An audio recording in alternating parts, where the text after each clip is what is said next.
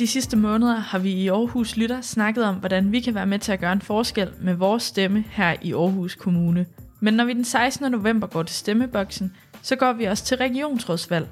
Der skal altså ligesom et nyt byråd også vælges et nyt regionsråd. Men hvad er det nu lige regionen laver? Det skal vi blive klogere på i denne episode af Aarhus Lytter Vores Stemme. Vi skal høre mere om, hvad Region Midtjylland laver inden for både sundhed, bæredygtighed og psykiatri. Og til sidst skal vi snakke med nogle af de seje unge fra regionens ungepanel, Samfundsformerne.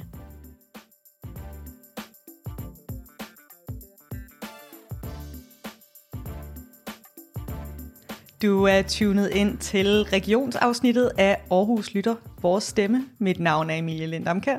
Og mit navn det er Katrine Klit. Og velkommen til. Ja, i dag der skal vi jo snakke om øh, regionvalget.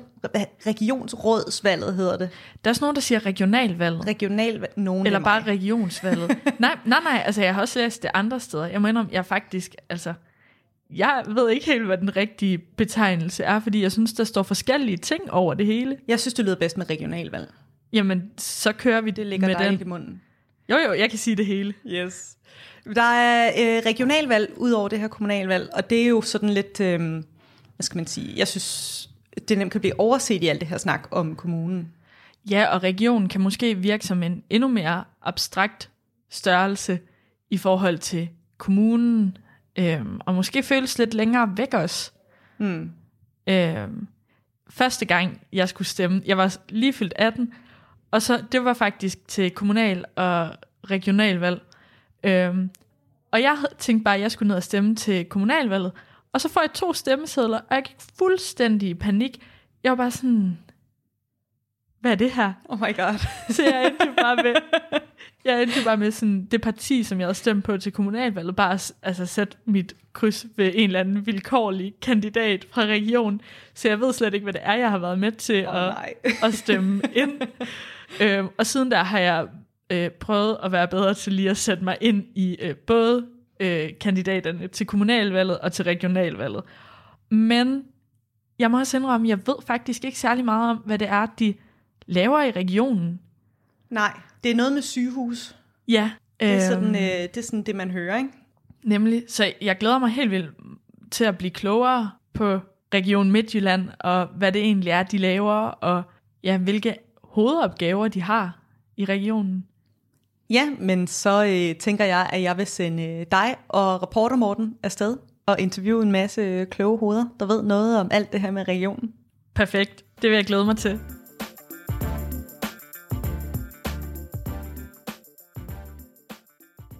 Jeg har sendt Katrine til Regionshuset i Viborg for at tale med Sandra Bjerg Nielsen, som er AC-fuldmægtig i sundhedsplanlægning i Region Midtjylland, og hun skal fortælle os lidt om, hvad regionen laver på sundhedsområdet.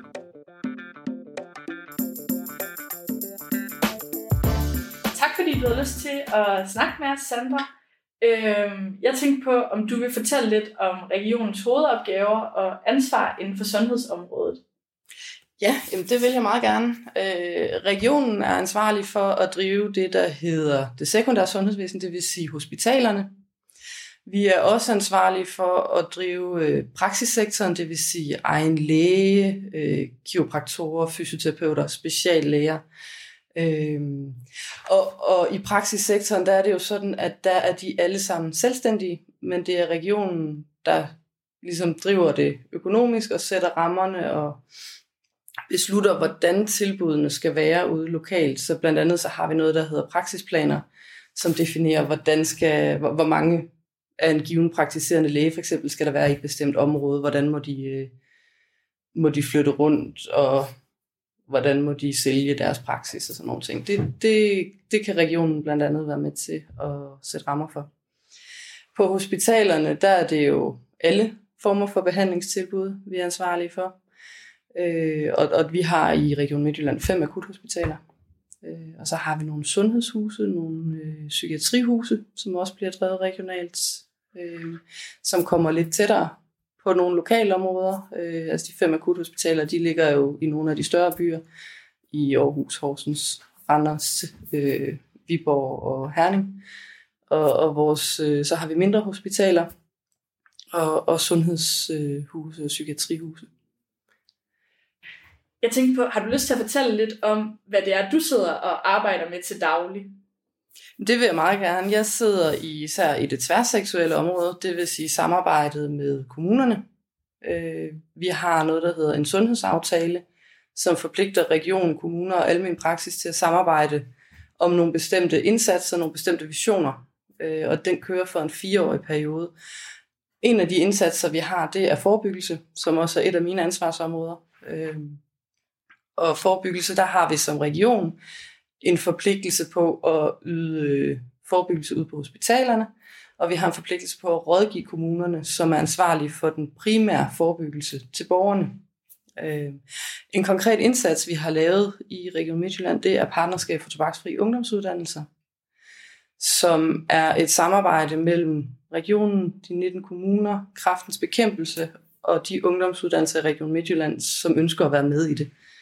Og i partnerskabet, der laver vi en masse forskellige aktiviteter, som skal understøtte alle ungdomsuddannelser med at implementere røgfri skoletid, som jo er blevet lovbestemt øh, her fra den 31. juli i år, at, at der skulle det være implementeret.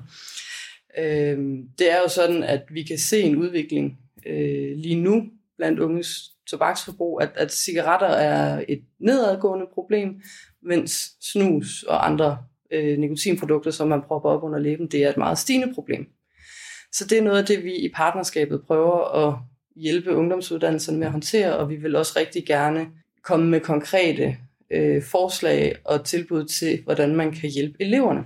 Øh, det arbejder vi meget på. Det lyder super spændende, for ja, vores målgruppe, det er jo også unge, så det er jo også øh, super vigtigt lige at få pointeret det her med, at regionen rent faktisk, det arbejde, I udfører, også har stor betydning for de unge. Nu skal vi jo alle sammen snart ud og stemme til kommunal- og regionsrådsvalg.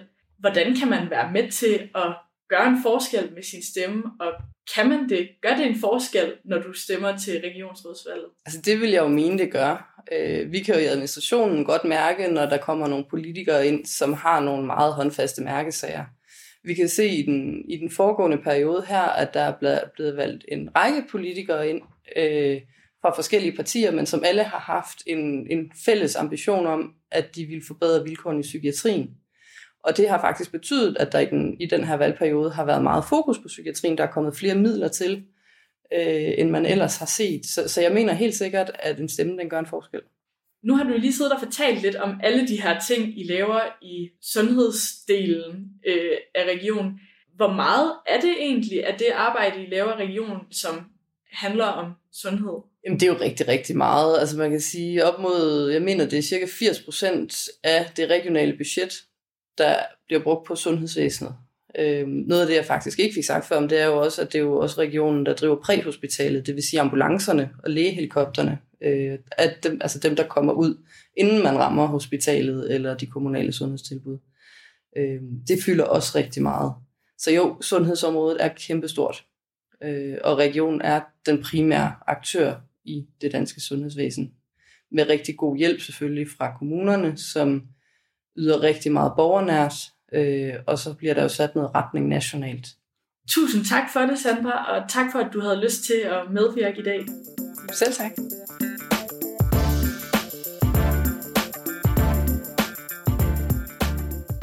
Ja, og som det næste har jeg sendt Morten ud til Aarhus Universitetshospital i Skyby, hvor han vil tale med sin vensel, som er overlæge hos børne- og ungdomspsykiatrien i Region Midtjylland.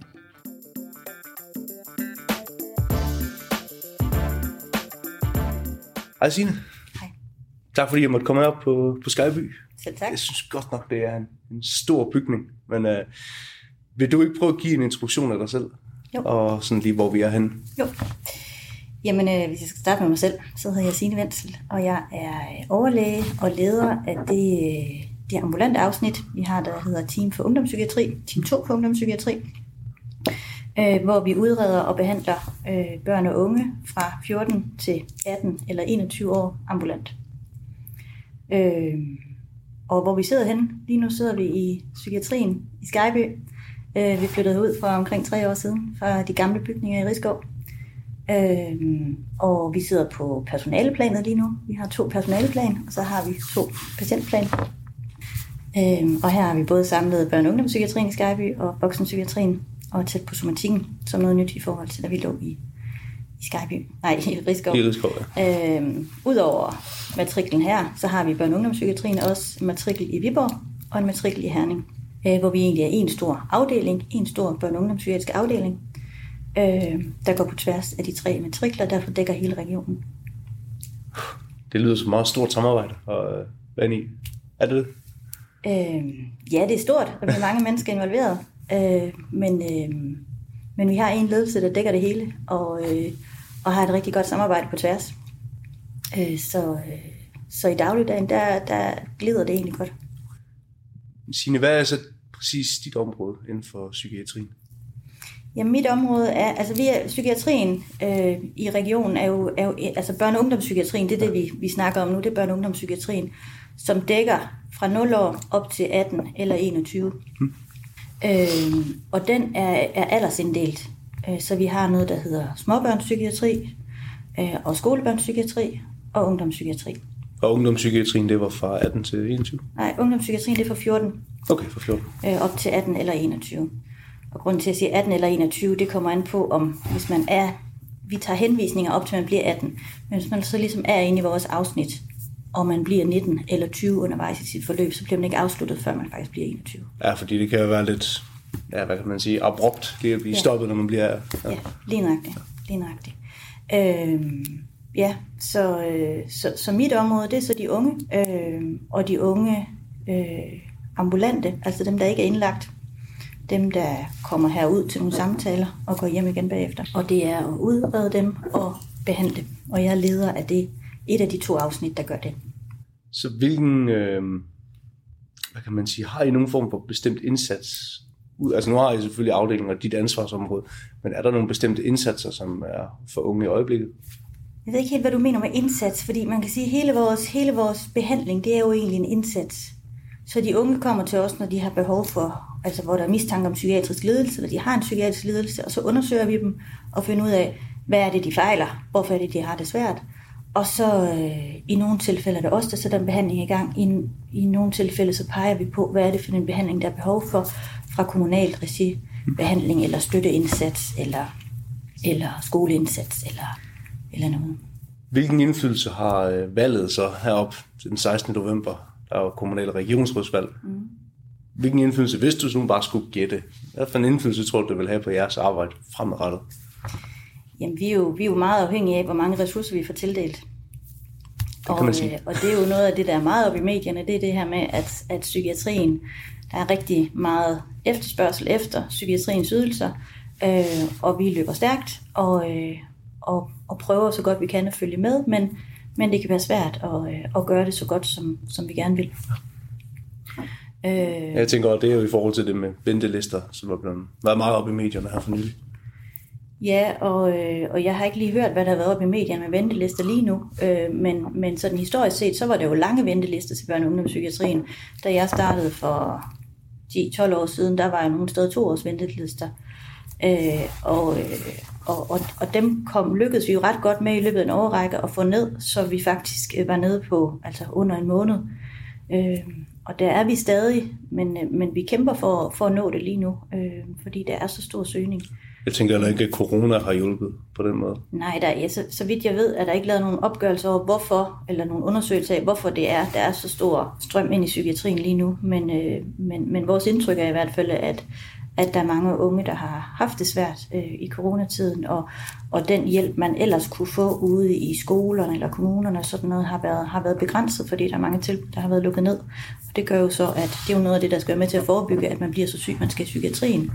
Og når de ting så ikke har været der, så øh, kan man tænke, at det er en af grundene til, at der måske er flere, der ja. har behov for psykiatri lige nu. Jamen, jeg kan huske, at jeg læste, at øh, børns vilkår øh, og børnetelefonen, de ja. havde også øh, bedst travlt, fordi ja Ja. De mærkede, at der ikke var de normale tilbud, ja. hvor man kunne gå hen til lærer eller sundhedsplejerske ja. eller lignende forhold, og ja. nu er det bare ja. alt i deres digitale område. Det er i hvert fald den, den oplevelse, vi også sidder med, når vi, når vi sidder med de unge, øh, og når vi ser på vores, på vores tal. Men, øh, men, men om, om det holder, hvis man laver en undersøgelse, det, det ved jeg ikke. Så man kan sige, at i forhold til den her indflydelse, valget vil have på ja. psykiatrien, så vil det være, at der er nogle økonomiske... Øh... Der, der er noget med ressourcetilførsel, ja. Okay. Og det, det er jo særligt inden for regionen. Men derudover så er det også stor betydning, fordi vi, hvordan kommunerne, øh, hvilken, øh, hvilken indsats de har mulighed for at tilbyde vores børn og unge, fordi vi, vores børn og unge, øh, behandler vi et tæt samarbejde med kommunerne. At noget ligger, noget af behandlingen og støtten og øh, ligger i, i regionen, altså psykiatrien, mm. og en stor del ligger i kommunen, øh, særligt ved, ved visse øh, sygdomsgrupper. Så, så der, når det er vores tætteste samarbejdspartner, så bliver vi meget afhængige af, hvad det er for nogle tilbud, de har. Og det er jo ofte politisk bestemt også, øh, hvad man lige vælger at satse på. Så på trods af, at I ligger i regionen, så, har I, og, så kommer kommunalvalget også til at have en kæmpe indflydelse ja. for jer. Ja. Men øh, Signe, tak fordi jeg måtte komme forbi. Tak for, at du ville komme. Og få lidt viden.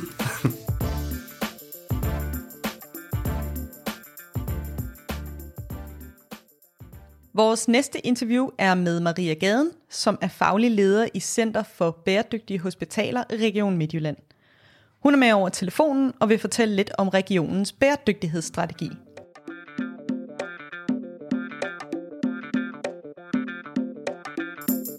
Hej Maria, og tak fordi du har lyst til at snakke med os i dag. Du øh, arbejder i Center for Bæredygtige Hospitaler, Øhm, og jeg tænkte på, om du måske kan fortælle os lidt om regionens bæredygtighedsstrategi. Det kan jeg. Øhm, bæredygtighedsstrategien er den første af sin slags, øhm, og den blev vedtaget af et enstemmigt regionsråd faktisk i januar 2021.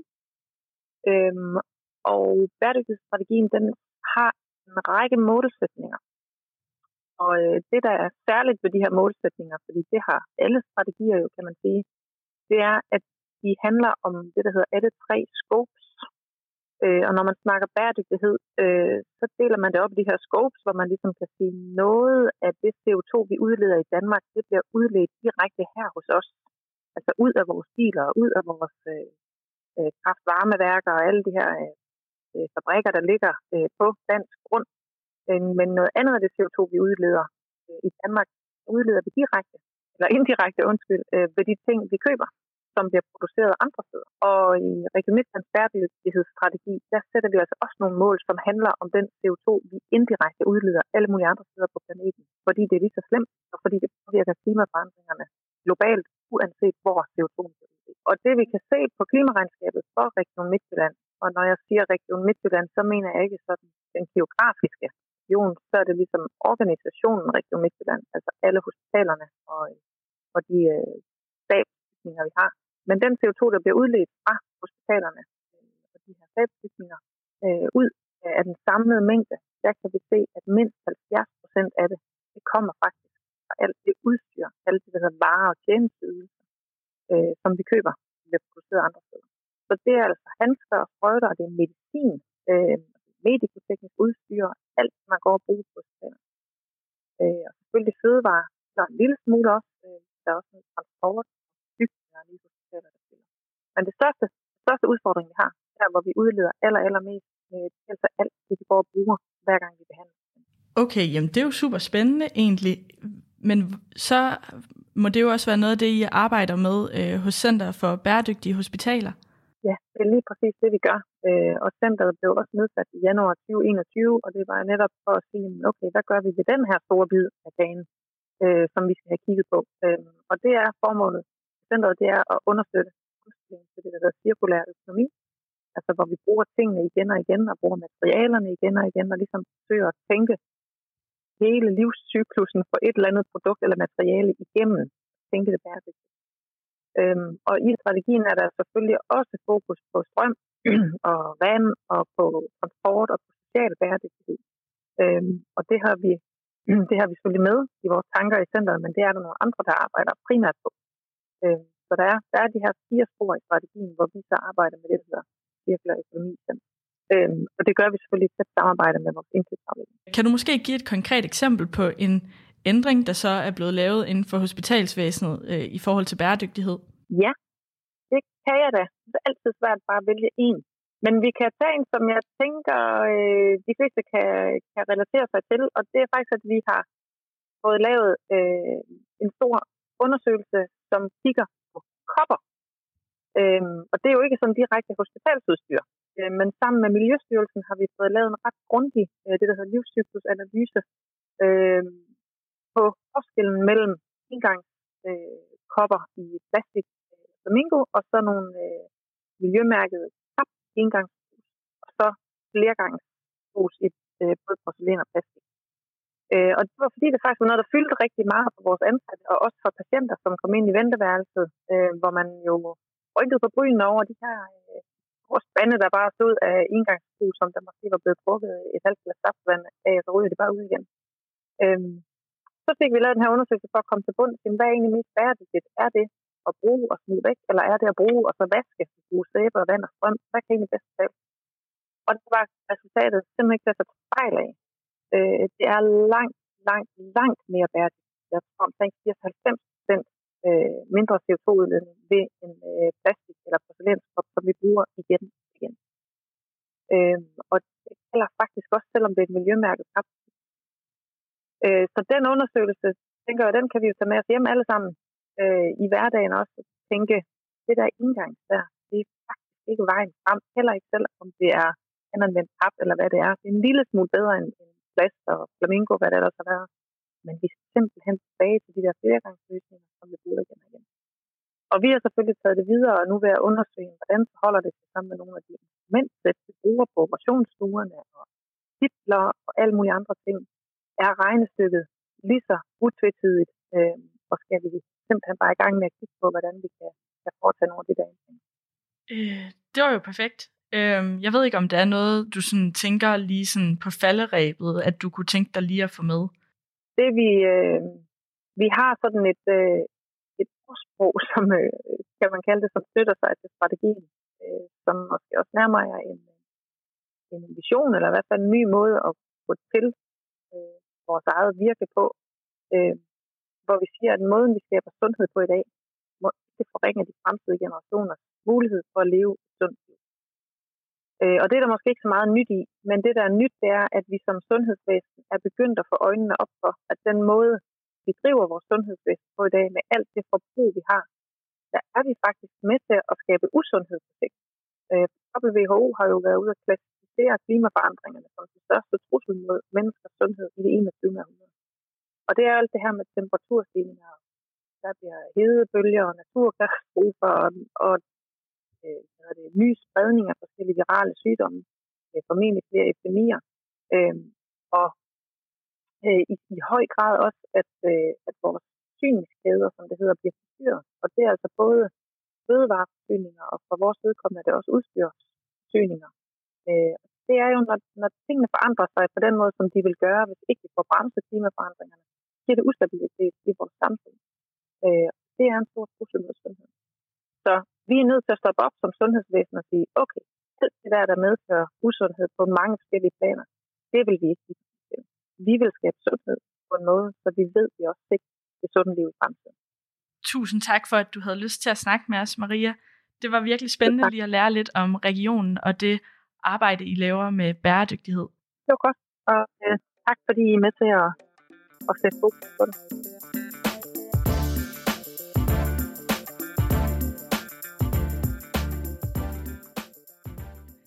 Som det sidste skal vi høre fra Rikke Krog og Alberte Krabbe. De er med i Samfundsformerne, som er regionens unge panel. Og dem vil Katrine snakke lidt med om, hvad samfundsformerne er for noget, og hvad de laver.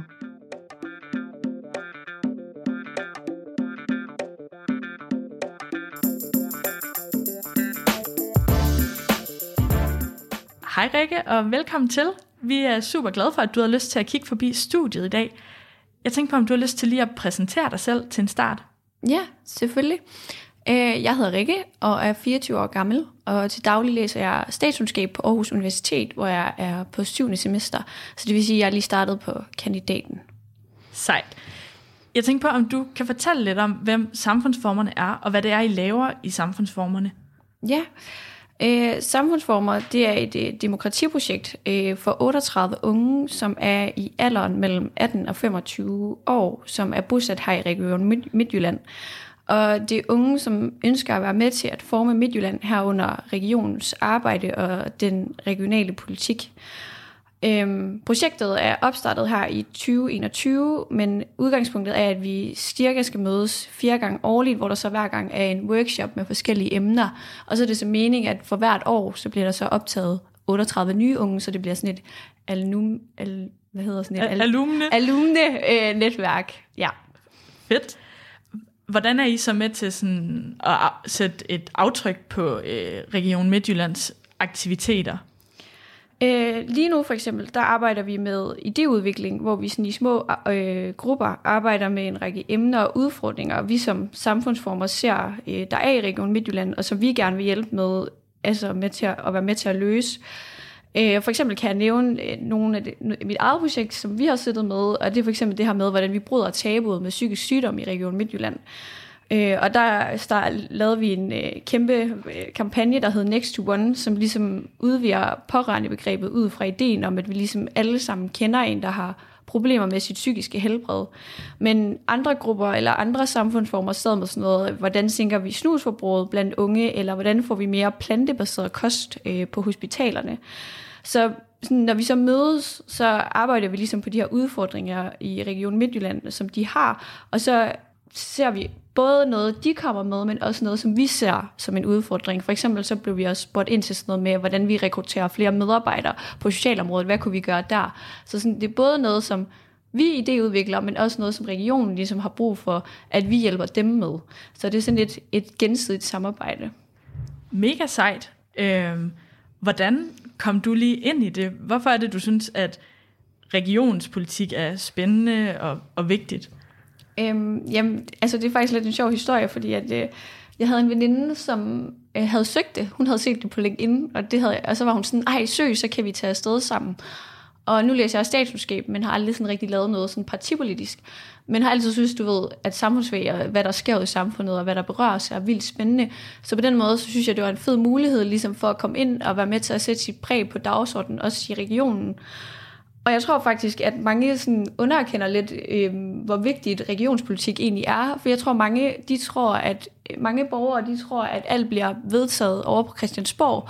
Men de sætter måske budgettet og sætter, hvad der skal gøres, men selve dagsordenen og hvordan det så faciliteres, er jo ligesom noget, regionen ligesom skal varetage. Øh, sådan noget med, hvilke sundhedstilbud skal der være, eller hvor mange busser skal der køre, det er jo noget, regionen bestemmer. Så på den måde, så tror jeg egentlig, at vi glemmer lidt, at sådan region, regionspolitik egentlig har ret meget at sige, og har også ret, altså, har mere indflydelse på vores hverdag, end måske det, der bliver sagt på Christiansborg. Nu var du lige inde på det, men hvorfor du synes, at det her det er spændende og vigtigt. Hvis du sådan skal koge det helt ned, hvorfor synes du så, at det er vigtigt, at øh, alle de unge de går ud og stemmer til regionsrådsvalget her den 16. november? Øhm, jeg synes, at det er vigtigt, at unge skal stemme, fordi at øh, vi skal tage del i demokratiet, og hvis der er noget, vi er uenige med, så er det jo en god måde ligesom at få, altså så er det den vej, vi kan få indflydelse på. Og regionspolitik har egentlig indflydelse på vores hverdag. Øh, for eksempel er mange unge afhængige af den offentlige transport. Her i regionen er det Region Midtjylland, der står for busser. Så på den måde, så bruger vi det jo hver dag. Og hvis man synes, der skal være øh, et gymnasie mere øh, på morges, jamen så skal man også stemme, fordi at jeg tror, uden man tænker over det, så har det egentlig rigtig stor indflydelse på vores hverdag. Fedt. Tusind tak, fordi du havde lyst til at kigge forbi i dag. Det var super rart. Fedt. Tak, fordi jeg måtte komme.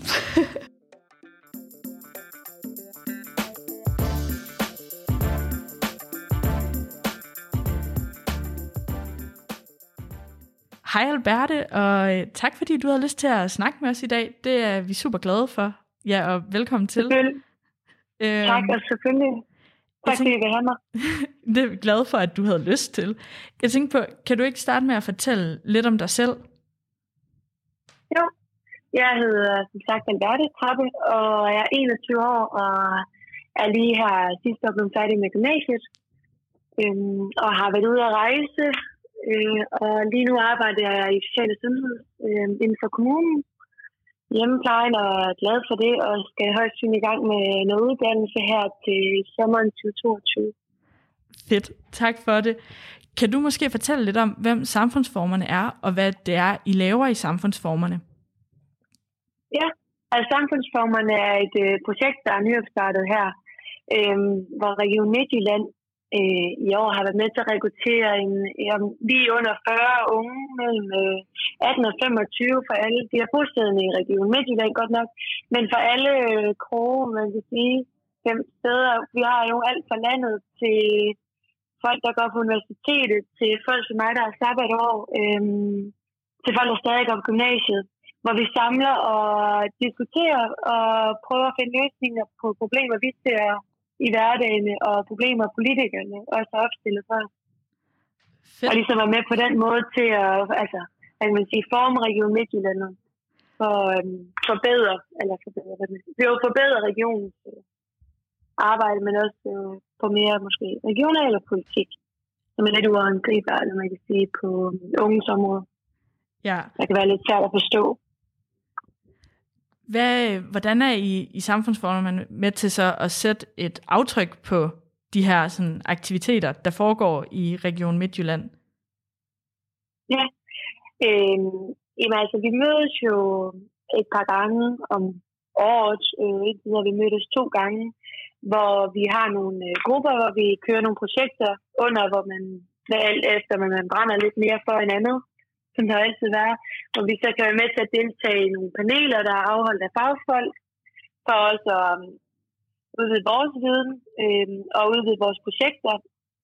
Og så er vi med til at udvikle konkrete løsningsforslag, øh, konkrete problemer, vi enten ser, vi har i regionen, men også øh, problemstillinger, som politikerne har været med til at stille os, øh, så vi måske kan tænke på en anden måde, end der tidligere er blevet tænkt. Det lyder jo super spændende. Kan du måske fortælle lidt om nogle af de her projekter, øh, I så har gang i? Ja, øh, så kan min gruppe, vi er i gang i forhold til psykiatrien, øh, hvor vi arbejder med noget, som vi kalder en, øh, ja, navnet er lige lidt under, hvad kan man sige, undervejs, men noget, vi kalder en mormorordning, øh, som skal være med til at øge øh, unges trivsel på ungdomsuddannelsen, men også være med til at reducere frafaldet på ungdomsuddannelsen. Øhm, og så ligesom prøve at se, hvordan man kan få de to ting til at hænge sammen, og hvor man går ind og finder en konkret løsning, som kan være med til at redde nogle børn for ikke at frafalde på ungdomsuddannelse og senere hen i livet. Det er jo nogle super øh, vigtige emner, I arbejder med, lyder det til. Øhm, hvordan kom du egentlig ind i samfundsformerne, og hvorfor synes du, at det her regionspolitik, det er så spændende? Jeg kom faktisk helt tilfældigt ind til det. Øhm, jeg havde en øh, veninde, hvor vi altid har været meget politisk faktisk sammen. Og så sendte hun det til mig, mens jeg sad i Italien, og så under 24 timer efter, så jeg sendt ansøgning afsted, og med det fulde drøneri, og havde faktisk tænkt, ej, der kommer jeg aldrig ind, fordi jo, jeg er politisk interesseret og så videre, men tænkte, at der er der nogen, der er langt bedre kvalificeret til at sidde og hjælpe med at løse nogle problemer, end jeg var. Og så fik jeg egentlig et opringning og sagde om med, og det var sådan lidt, puh, hvad man egentlig meldt sig til lige pludselig, ikke? Ja. Og det er bare mega fedt hver eneste gang, man mødes, og det altså, er fedt bare at kunne prøve i hvert fald at gøre en forskel, og gøre opmærksom på nogle ting, som man selv føler, at førhenværende har bare været måske lidt for glemt, eller i hvert fald ikke har sat så meget fokus på, som der måske reelt skulle have været. Øhm, ja, jeg tror ikke, jeg har fanget en anden del af dit spørgsmål. Jamen det var egentlig, altså hvorfor du synes, det var, det var spændende og ja, måske vigtigt, øh, det her regionspolitik? Jeg synes, det er super vigtigt. I, altså, jeg synes tit, når man kan sige, at den her stereotyp er, at dem, der arbejder politik, det skal være gode gamle mænd, der ikke har lavet andet i hele deres liv og at man kan altså, sætte et unges præg på, at vi lever også her i altså, samfundet. Vi er, stadig, vi er også en del af samfundet. Og vi skal også være med til om øh, 50 år stadig leve i samfundet. Og vi får lov at få et præg med, hvad vej det skal dreje og vende sig det hele. Øhm, altså, som jeg nævnte tidligere, at vi måske kan komme med nogle idéer, som ikke er blevet tænkt, og nogle løsninger, som måske ikke er blevet tænkt på tidligere og på den måde være med til at spare øh, mellem fagpersoner og medarbejdere, der sidder med det her til daglig Region Midtjylland, og komme med vores input derpå. Og så ja, altså, var der det er en helt fantastisk, øh, en helt fantastisk mulighed og de unge sådan et tilbud. Øh, og komme med til det overhovedet, det er der aldrig nogensinde ting, der vil være muligt. nu har du selv fortalt lidt om, eller snakket lidt om det her med, med unge. Øh, ja, både at, at regionspolitik ikke nødvendigvis bare skal være ja, gamle mennesker, men at det rent faktisk er sådan noget, som, som unge skal øh, engagere sig i. Hvorfor synes du, at det er vigtigt, at unge de stemmer til regionsrådsvalget her den 16. november? Altså, jeg er opdraget med den øh, politik herhjemme, der hedder, at hvis du ikke stemmer, så har du ikke noget at klage over bagefter. Og det har jeg altid fået at vide, også før jeg kan stemme. Og det sidder fast i mig, øh, og har været valgtilforordnet også tidligere, hvor jeg ser, at, at der er rigtig mange unge, der ikke dukker op og ikke øh, sætter deres kryds, fordi hvorfor der kommer ikke til at være en indflydelse alligevel, og hvad de mener kommer ikke til at have en indflydelse alligevel. Og det gør det ikke, hvis man bliver væk fra stemmesedlerne, altså, og ikke sætter deres kryds på stemmesedlerne, og det er ikke, hvis du bliver væk fra stemmestederne også, og du ikke læser dig ind i, hvad der er, ja, så kommer de, øh, det ikke til at give nogen mening. Men hvis alle unge, de bare sætter sig bare lidt ind i det, som der bliver gjort på folketingsvalg eller Europaparlamentsvalg, så får vi en helt anden øh, politik, det er jeg helt sikker på. Ikke så meget med, om det er blå eller rød politik, men en helt anden inddragelse af forhåbentlig unge i politikken, og hvad unges øh, formål vil være for fremtiden. Øh, og det kan være alt for mere fokus på miljøet til altså, sygehus og psykiatrien, til kultur og altså beskæftigelse blandt unge og ældre for den sags skyld også. Men at vi unge får lov at have et præg med i det spil på rigtig mange punkter er... Selvfølgelig skal man stemme. Altså, jeg tror ikke, jeg kan sige det meget, men selvfølgelig skal man afgive sin stemme, når vi lever i et demokrati, som vi gør. Jamen, øh, jeg kan jo kun øh, tilslutte mig den øh, holdning til, at alle skal gå ud og stemme her den 16. Tusind tak, fordi du havde lyst til at være med, Alberte. Selvfølgelig, og endnu gang tak for at have mig med.